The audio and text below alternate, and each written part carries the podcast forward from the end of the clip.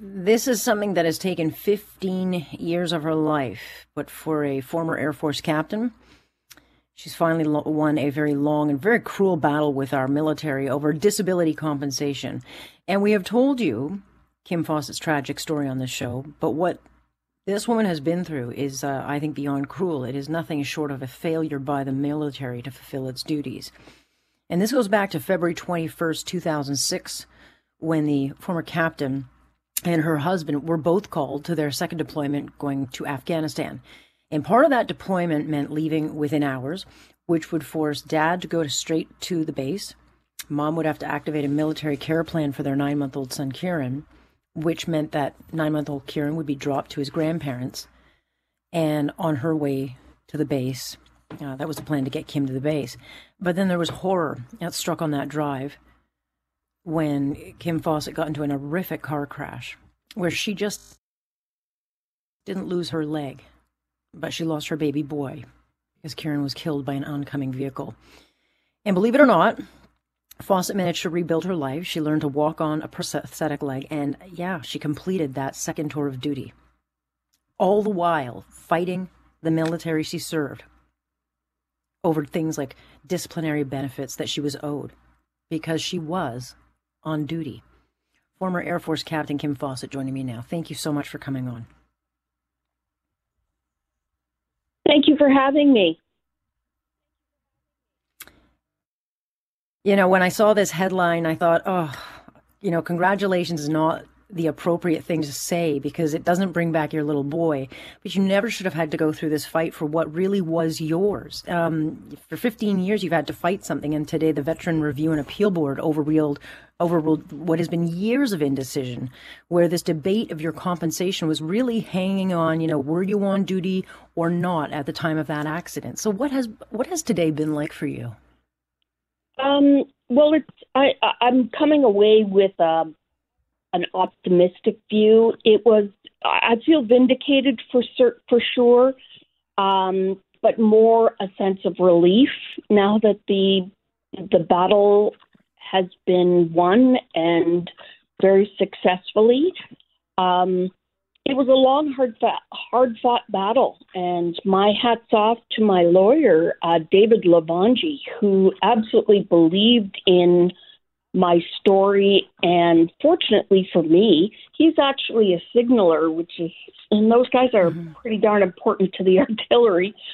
Um, you know, he knew the system, he knew my story, and he was able to aptly represent me. And he believed in that we were doing the right thing and just uh, stood by us all the way. And I can't thank him enough for everything that he has done. So it was a good day when I called him to say, "We got the letter. It's we won."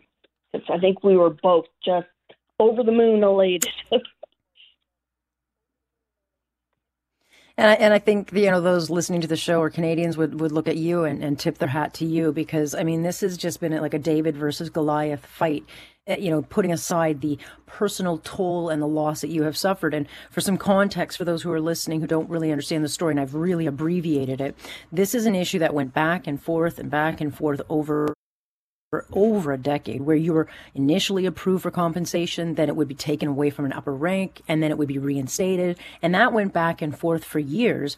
And the debate was that, you know, were you or were you not on duty when dropping your son off when you were on your way to the base? And the execution of what is called the family care plan is in fact that's a military order so once you get your orders that you're going to afghanistan or wherever you're going you know you're on duty and so the Canadian Forces has a duty to uphold the commitment and support for military families. And, and it wasn't a court that decided that. This was a military uh, board that decided, yeah, you, you, were on duty.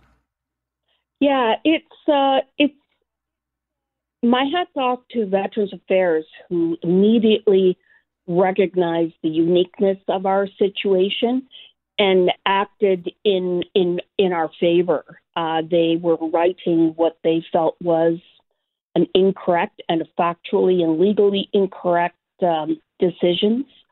Um, and there is, regrettably, there's dissenting and opposing decisions within the CAF.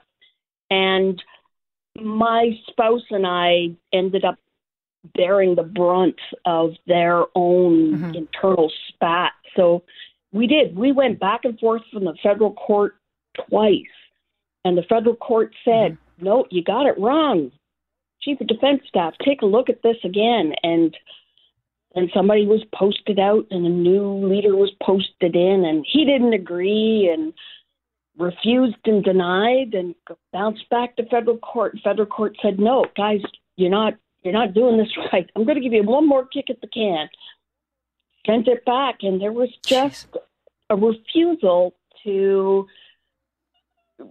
see to find sense, and you know, it was just. Um, it was just truly, truly unfortunate. I think there was an element, without question in my mind, of gender bias, gender discrimination, mm-hmm. um, which which really makes this, in addition to the fact that yeah, married service couples can serve in high readiness units, and there's not a lot of us, but there are a few of us, and there are unique circumstances, and the military they have to recognize that. Um, and this decision has become a watershed moment for the CAF. And, um, mm-hmm. you know, since I've, because the decision that supported me, the the two star general that supported me was PPCLI.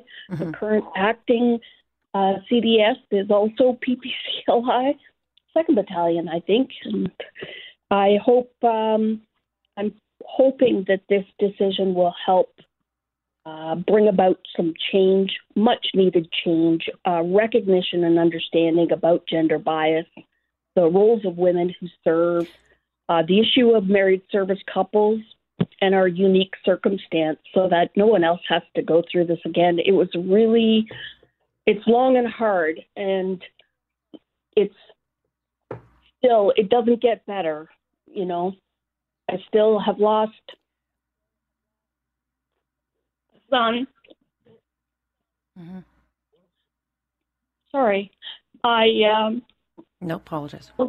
Still chokes me up to to say that 15 years later, but uh, I have vindication. You know, I took the fight as far as I could go, and was just very fortunate that Veterans Affairs stood up to the plate and said, yeah, let's stop bouncing this ball around. Let's right or wrong. Let's look at the law. Let's everything that I had said was mm. factually correct. All of the evidence that I had provided was unrefuted. So all the evidence was there. I just needed the impetus. And it came through vet- from, from veterans, for which I'm very, very grateful.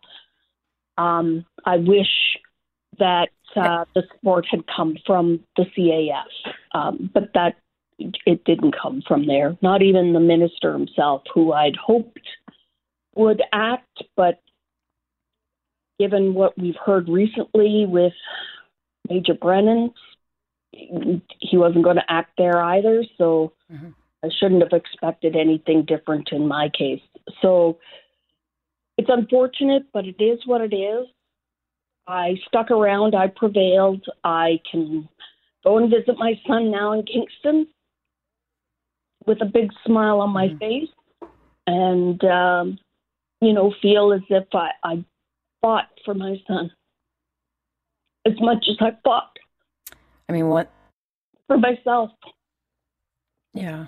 I, I mean, it, yeah, it's, um, it, it's quite something. I mean, you, you the loss that you've you've gone through. Um, I have to think that the grieving of a child, uh, losing a child, it, it, never goes away, but but has certainly been marred by this fight you have gone through. So you finally can actually sit at his grave and hopefully start that healing process. And um, no one can yeah. take you from that uh, take that from you but i just i marvel at your sense of duty to this country and to the military because after all during all of this i mean you have a prosthetic leg you've lost a child you still had this sense of duty to serve and i i just i find that uh, not just compelling but i just it's such a it's enormous Oh, well, thank you very much. I, um, I, I tried to be as optimistic as I can. I still try to this day to push boundaries and move myself forward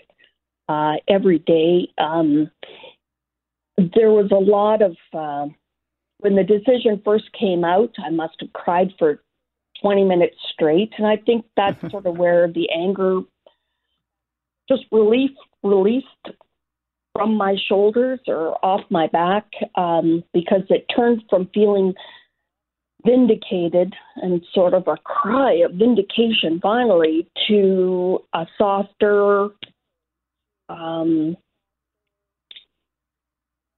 I I feel relieved. I think that's what it sort of it's sort of tapered yeah. to now. I'm sitting back and thinking about it, and I I feel relieved and I feel hopeful.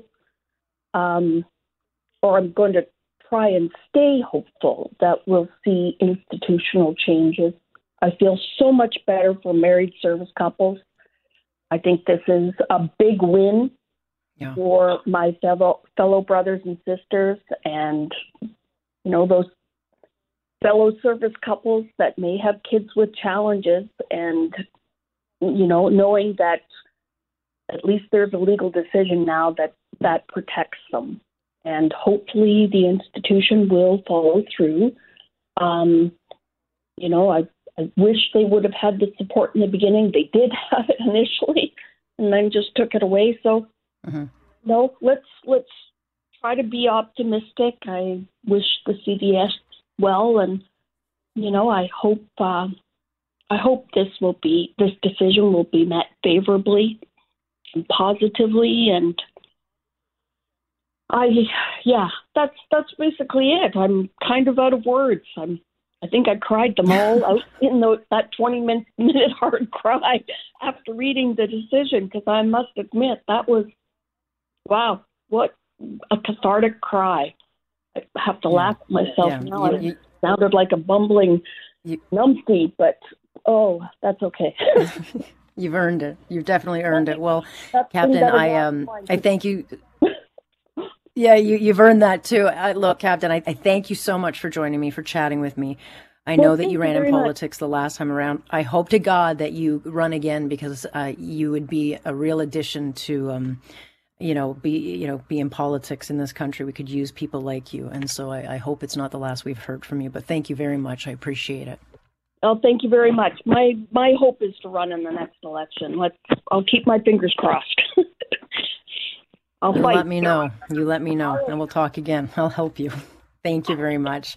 Thank that is a um, former Air Force captain Thank you, Kim uh, Fawcett. And she really is just a spectacular, spectacular woman uh, to think of what she has overcome. I mean, uh, going through all that, you lose a child, you lose a leg, and then you continue on fighting for this country. That to me is leadership, and we need more Kim Fawcett's in our in our ranks. So uh, hats off to her, and I, I, truly hope she finds the peace that she has worked so hard to find. So uh, glad we could tell her story.